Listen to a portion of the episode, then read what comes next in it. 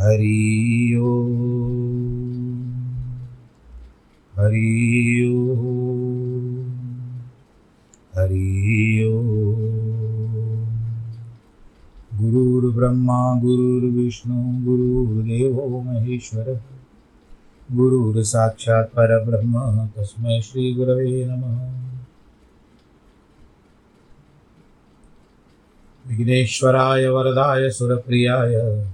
लम्बोदराय सकलाय जगद्दिताय, नागाननाय श्रुतियजविभूषिताय। गौरीसुताय गणनाथ नमो नमस्ते। नाहं वसामि वैकुण्ठे, योगिनां हृदयेन च, मद्भक्तां यत्र गायन्ति, तत्र तिष्ठामि नारद। जिस घर में हो आरती चरण कमल चितलाय कहाँ हरि वासा करे ज्योत अनंत जगाए जहाँ भक्त कीर्तन करे बहे प्रेम दरिया। कहाँ हरि श्रवण करे, सत्यलोक से आए। सब कुछ दीना आपने, भेंट करूँ क्या ना? नमस्कार की भेंट लो, जोड़ू मैं दोनों हाथ जोड़ू मैं दोनों हाथ जोड़ू मैं दोनों हाथ शान्ताकारं भुजगशयनं पद्मनाभं सुरेशं, विश्वाधारं गगनसदृशं मेघवर्णं शुभाङ्गं, लक्ष्मीकान्तं कमलनयनं योगिवृधानगम्यं वंदे विष्णुं भवभयहरं सर्वलोकैकनाथं, मङ्गलं भगवान् विष्णु, मङ्गलं गरुडध्वज, मङ्गलं पुण्डरीकाक्षमङ्गलायस्तनोहरि सर्वमङ्गलमाङ्गल्ये शिवे सर्वार्थसाधिके शरण्ये त्र्यंबके गौरी नारायणी नमोस्तुते। नारायणी नमोस्तुते। नारायणी नमोस्तुते। बोलो शंकर भगवान की पार्वती पते हर हर हर महादेव की भक्तजनों, शिव और शक्ति। इनका तालमेल ही ले लीजिए। जिस तरह से लक्ष्मी नारायण है, माता पार्वती और शिव है, पार्वती महादेव तो नहीं कहते वो उमा महेश कहलाते हैं, लक्ष्मी नारायण कहलाते हैं। तो सर्वप्रथम माता जी का ध्यान करते हुए और उनकी भी बहुत सारी लीलाएँ आगे आगे चलकर, इसी शिव पुराण में हम सुनेंगे उनकी।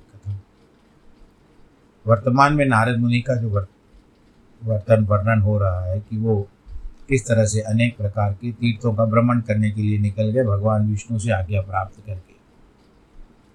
जो श्राप की बात चली थी, भगवान से क्षमा मांग ली, भगवान ने उनको स्वरूप वापस दे दिया। अब वो प्राश्चित करने के लिए निकल गए। शिवलिंगों का प्रेम पूर्वक दर्शन किया। दिव्यदर्शी नारद जी भूतल के तीर्थों पर विचार कर विचर रहे हैं और इस समय उनका चित्त शुद्ध है। ये जानकर वे दोनों शिवगण उनके पास गए। वे उनके दिए हुए शाप से उद्धार की इच्छा रखकर वहाँ गए थे। उन्होंने आदर पूर्वक मुनि के दोनों पैर पकड़ लिए, मस्तक झुकाकर बलि बांति प्रणाम करके कहा, जो शिवगण हंसे थे ना उनके ऊपर, और जिन्होंने कहा था कि अपनी मुख तो देख लो। शिवगण कहते हैं, ब्राह्मण हम दोनों शिव के गण हैं।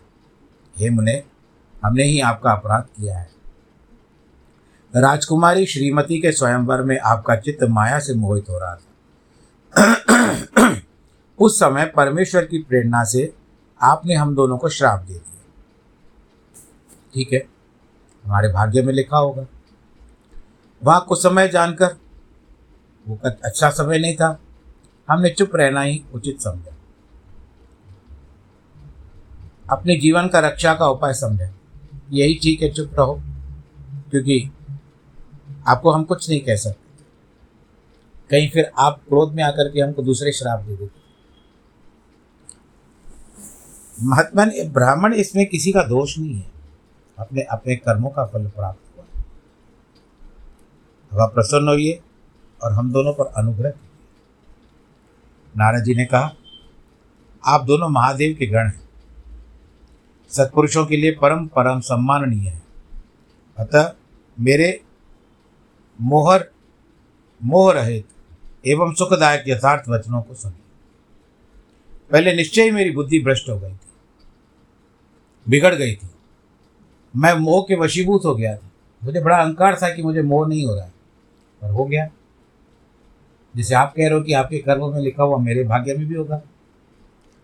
इसलिए आप दोनों को मैंने श्राप दे दिया, आवेश में आकर। मुझे उस समय कुछ भी अच्छा नहीं लग रहा था। जिस इच्छा के लिए कोई मनुष्य आए या कोई देव आए, उसकी इच्छा पूरी ना हो तो ये जग विदित है कि उसको क्रोध आ ही जाता है।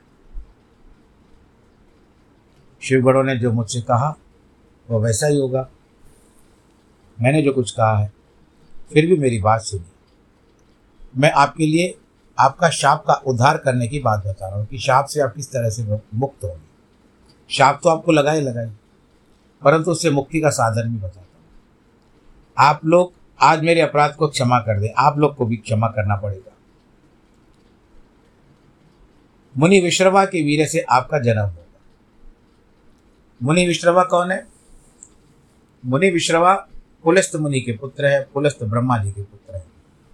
पुलस्त मानस पुत्र है पुल इसके, ब्रह्मा जी के। और उनके पुत्र है विश्रवा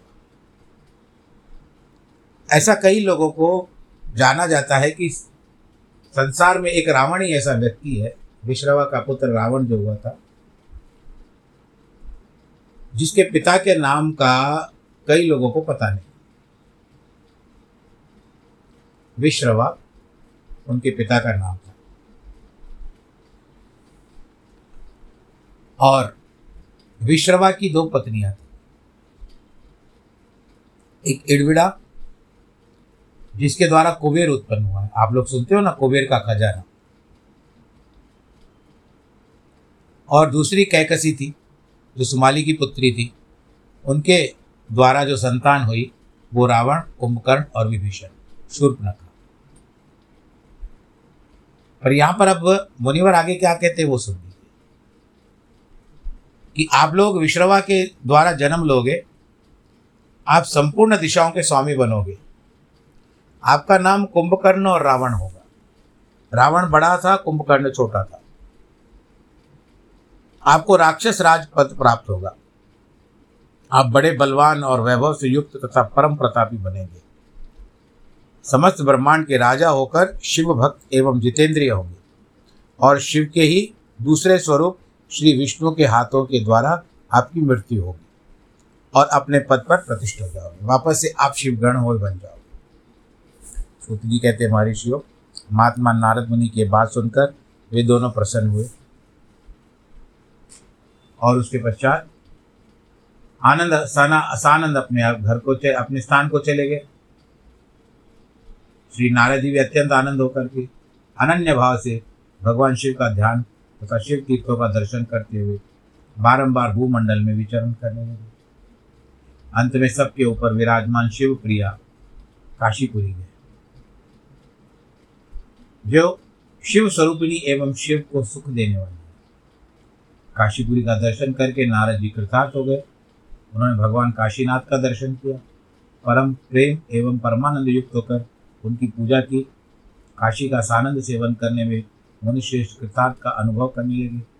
प्रेम से विवल होकर उसका नमन, वर्णन तथा स्मरण करते हुए ब्रह्मलोक हो गए। निरंतर शिव का स्मरण करने से उनकी बुद्धि भी शुद्ध हो गई।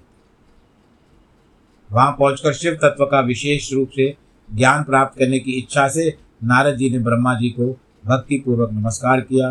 नानक, नाना प्रकार के स्तोत्रों द्वारा उनकी स्तुति करके उनसे शिव तत्व के विषय में पूछा। उस समय नारद जी का हृदय भगवान शंकर के प्रति भक्ति भावना से परिपूर्ण था। आप लोग भी कभी जब सत्संग से आते हो आप सत्संग में बहुत अच्छा लगता है आपको। जो भी प्रवचन होता है तो आपको कितना अच्छा लगता है? आपका मन भी उस समय शुद्ध लगता है, शांति भी लगती है मन एक भजन आता है, उसमें कहते हैं कि, आनंद और शांति मिलती, सत्संग में आने से सत्संग में आने से मुक्ति का द्वार है खुलता। सतगुरु को पाने से, सतगुरु को पाने से, ओ मनवारे, मुक्ति का द्वार है खुलता। सतगुरु को पाने से, सतगुरु तो रोज बुलाए, तू क्यों आए ना और ज्ञान? मिले गुरु के मुख से। गुरु मिले सत्संग से। सत्संग मिले कौन से कौन से फल से? कोई जानना और ज्ञान मिले गुरु के मुख से। ये मेरा भी सुना हुआ प्रचलित भजन है, यहाँ पर कुछ सत्संगी गाते हैं। और अब नारद जी बोलते हैं ब्रह्मन अपने पिता को पर ब्रह्म परमात्मा के स्वरूप को जान लेने वाले पिता माँ जगत प्रभु आपके कृपा प्रसाद से मैंने भगवान विष्णु के उत्तम महात्म्य का पूर्णता ज्ञान प्राप्त किया है। भक्ति मार्ग, ज्ञान मार्ग, अत्यंत दुस्तर, तपो मार्ग, दान मार्ग तथा तीर्थ मार्ग तीर्थ मार्ग का भी वर्णन।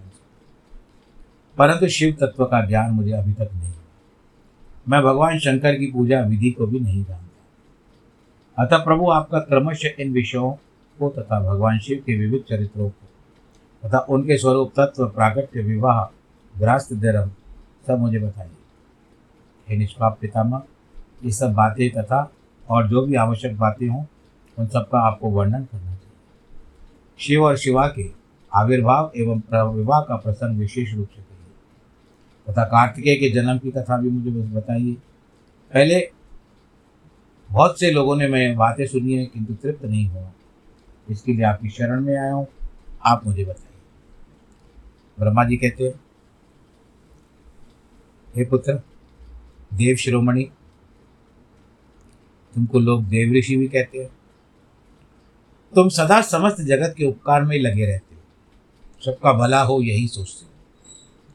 तुमने लोगों के हित की कामना यह बहुत उत्तम बात पूछी है, जिसके सुनने से संपूर्ण लोगों के समस्त पापों का क्षय हो जाता है।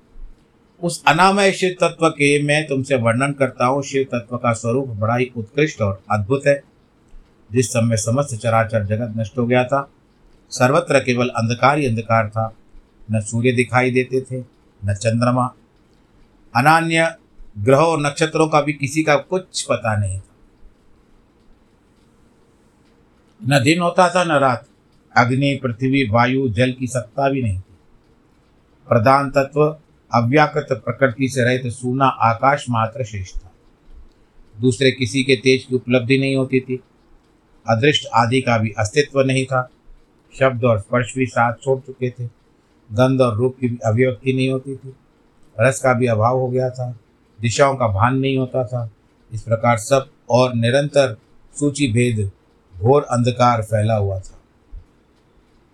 उस समय तत्सत ब्रह्म। इस श्रुति में जो सत्य सुना जाता है, एकमात्र वही शेष था।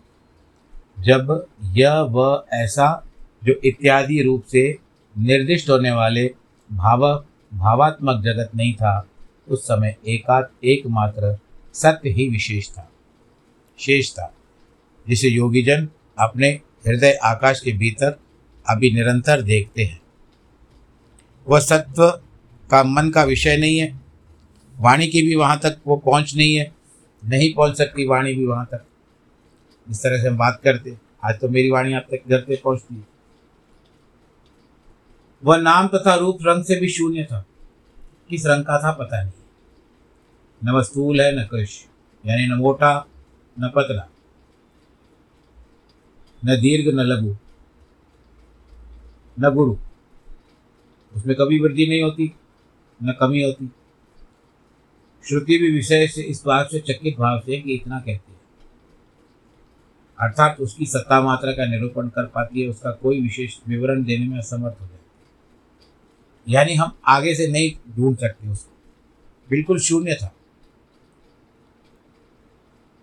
वह सत्य ज्ञान स्वरूप, अनंत परमानंदमय, परम ज्योति स्वरूप, अप्रमेय, आधार रहित, निर्विकार, निराकार, निर्गुण, योगी, गम्य, सर्वव्यापी, सबका एकमात्र कारण, निर्विकल्प, निरारंभ, माया शून्य, उपद्रव रहित, अद्वितीय, अनादि, अनंत संकोच, विकास से शून्य तथा चिन्मय। इस पर ब्रह्म विषय में ज्ञान है। अज्ञान से पूर्ण उक्तियों के इस प्रकार ऊपर बताए गए, विकल्प बताए जाते हैं। उसके कुछ काल के बाद सृष्टि का समय आने पर द्वितीय इच्छा प्रकट की। उसके भीतर एक से अनेक संकल्प उदित हुए। तब निराकार परमात्मा ने, जो शिव है, अपनी लीला शक्ति से अपने लिए मूर्ति के आकार की कल्पना की। श्रीमद् भागवत में भी लिखा हुआ है कि भगवान श्री नारायण जी, देखो, हरि अनंत, हरि कथा अनंत, सभी पुराणों में अपनी अपनी विशेषता है। तो ये कल्प कल्प का अंतर भी होता होगा, भेद होता है। तो इसमें यह विचार किया जाता है कि भगवान नारायण जी भी जब उत्पन्न होते हैं, उत्पन्न तो नहीं होते, मन का संकल्प होता है, एक ओम बहुश्यामा तो आकार हो जाता है उनका, और विष्णु का स्वरूप धारण वास्तव में नारायण जल के भीतर रहे।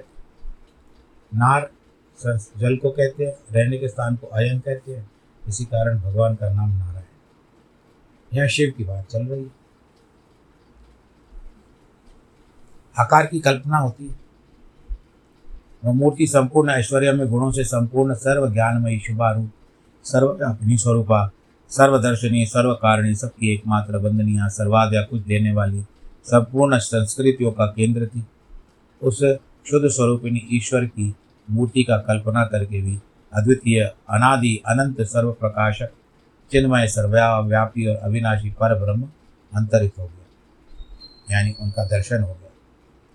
जो मूर्ति रहित पर ब्रह्म है, उसी की मूर्ति आकार के स्वरूप में, सदाशिव के रूप में बन गई। अवारचीन और प्राचीन विद्वान उन्हीं को ईश्वर कहते हैं। उस समय एकाकी रहकर स्वेच्छा के अनुसार विहार करने वाले उस सदाशिव ने अपने विग्रह से स्वयं ही एक स्वरूप भूता शक्ति की सृष्टि की, जो उनके अपने श्री अंग से कभी अलग होने वाली नहीं थी। उस पराशक्ति को प्रधान, प्रकृति, गुणवती, माया, बुद्धि, तत्व की जनली तथा विकार रहित बताया गया। वह शक्ति अंबिका कही गई। उसी को प्रकृति, सर्वेश्वरी, त्रिदेव जननी त्रिदेव जननी का अर्थ होता है तीन देवताओं को उत्पन्न करने वाली ब्रह्मा, विष्णु और शिव। महेश कह सकते हैं इसको। शिव तो पर ब्रह्म है। नित्य और मूल कारण भी कहते हैं, सदाशिव का द्वार प्रकट की गई। उसकी शक्ति के आठ भुजाएँ हैं। उस शुभ लक्षणा देवी के मुख की शोभा विचित्र है। वह अकेले ही अपने मुखमंडल से सदा सह हज़ारों चंद्रमाओं की कांति धारण करती है। नाना प्रकार के आभूषण उसके श्री अंगों की शोभा बढ़ाती है। वह देवी नाना प्रकार की गतियों से संपन्न है। अनेक प्रकार के अस्त्र शस्त्र धारण करती है। ये तो आपको पता ही है। उसके खुले हुए नेत्र, खिले हुए कमल के समान जान पड़ते हैं। वह अचिंत्य तेज से जगमगाती है। वह सबकी योनि है। सदा उद्यमशील रहती है। एकाकिनी होने पर भी वह माया, संयोग वशात अनेक हो जाती है।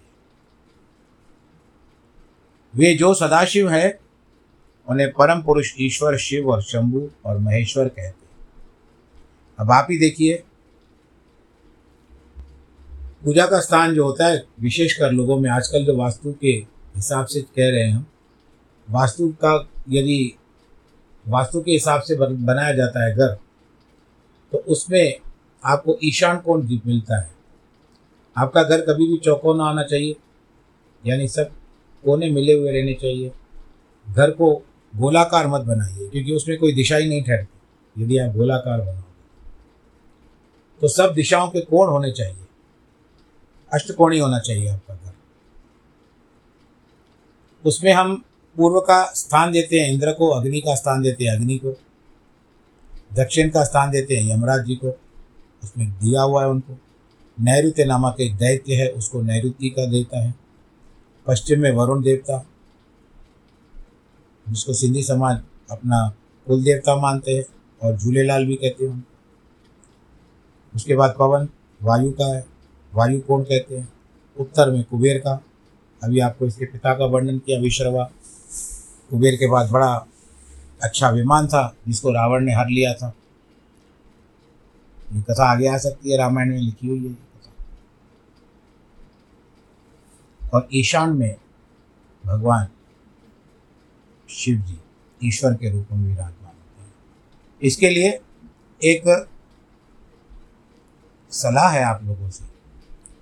ईशान कोण में गृहस्थ जीवन जो पति पत्नी है, उनको नहीं रहना चाहिए। बड़े बुज़ुर्ग हो चुके हैं तो ठीक है।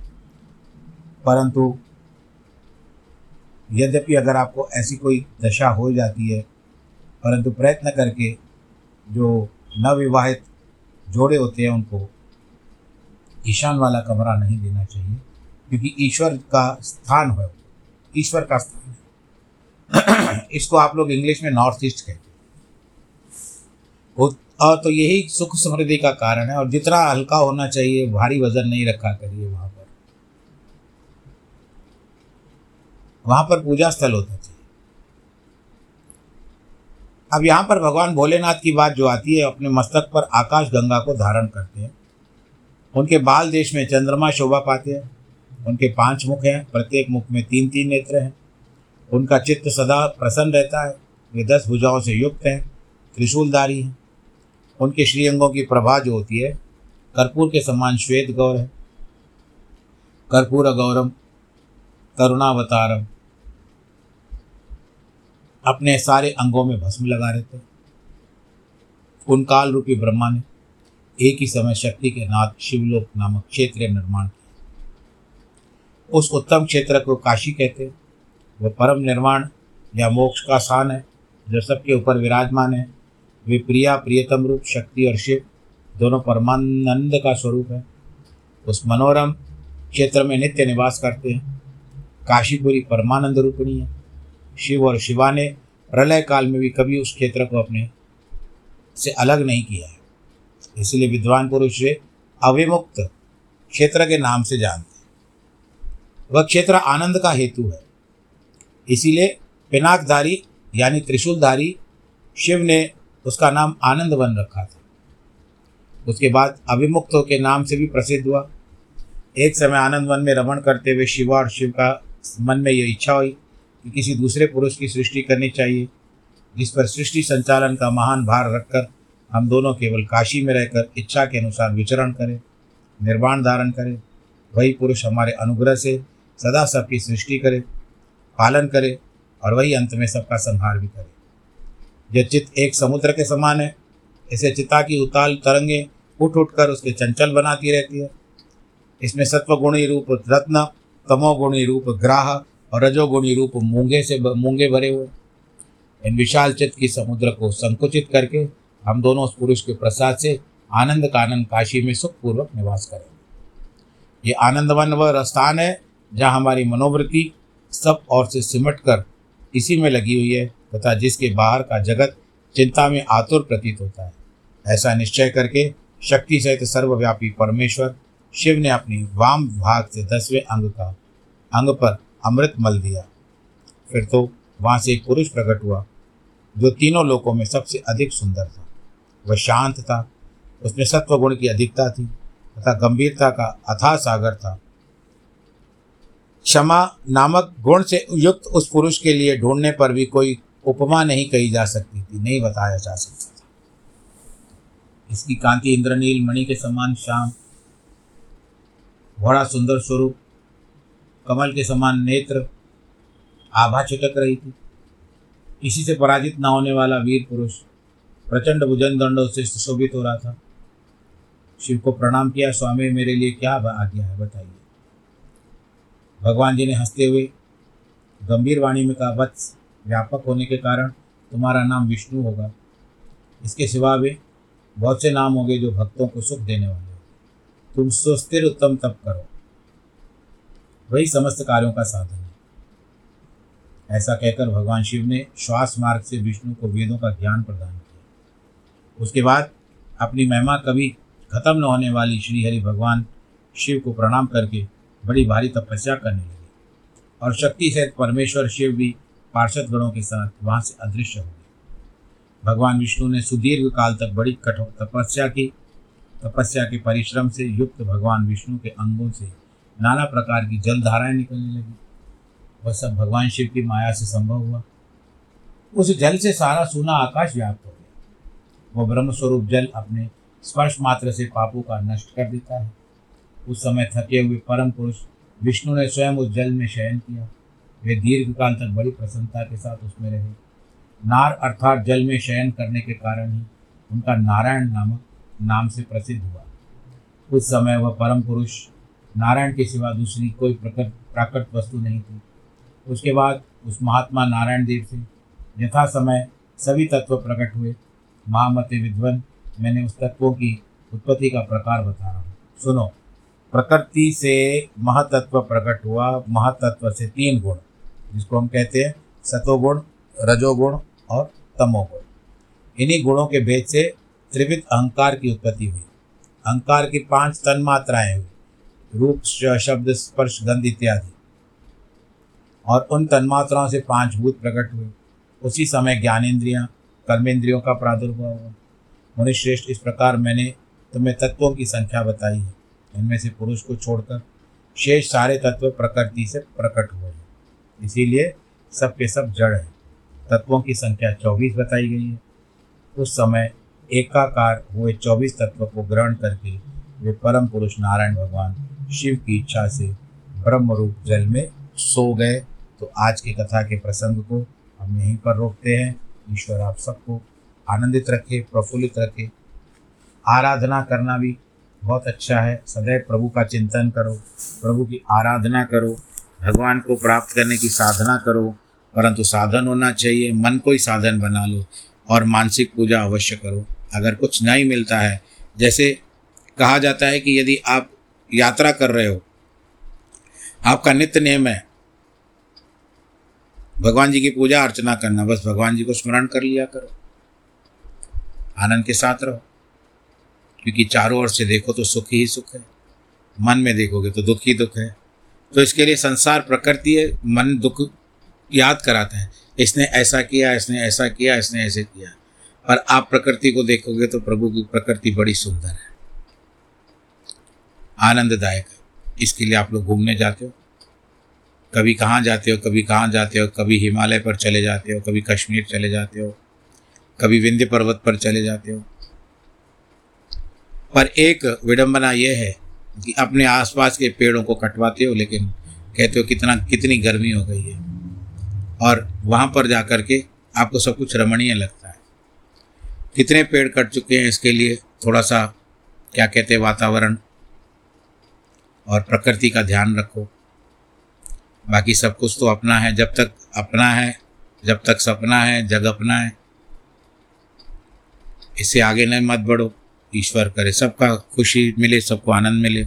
जिनके जन्मदिन है और वैवाहिक वर्षगांठ है, उनको बहुत बहुत बधाई। श्राद्ध का मौसम भी चल रहा है, आप लोग श्राद्ध करते होंगे, आनंद के साथ रहिए। नमो नारायण।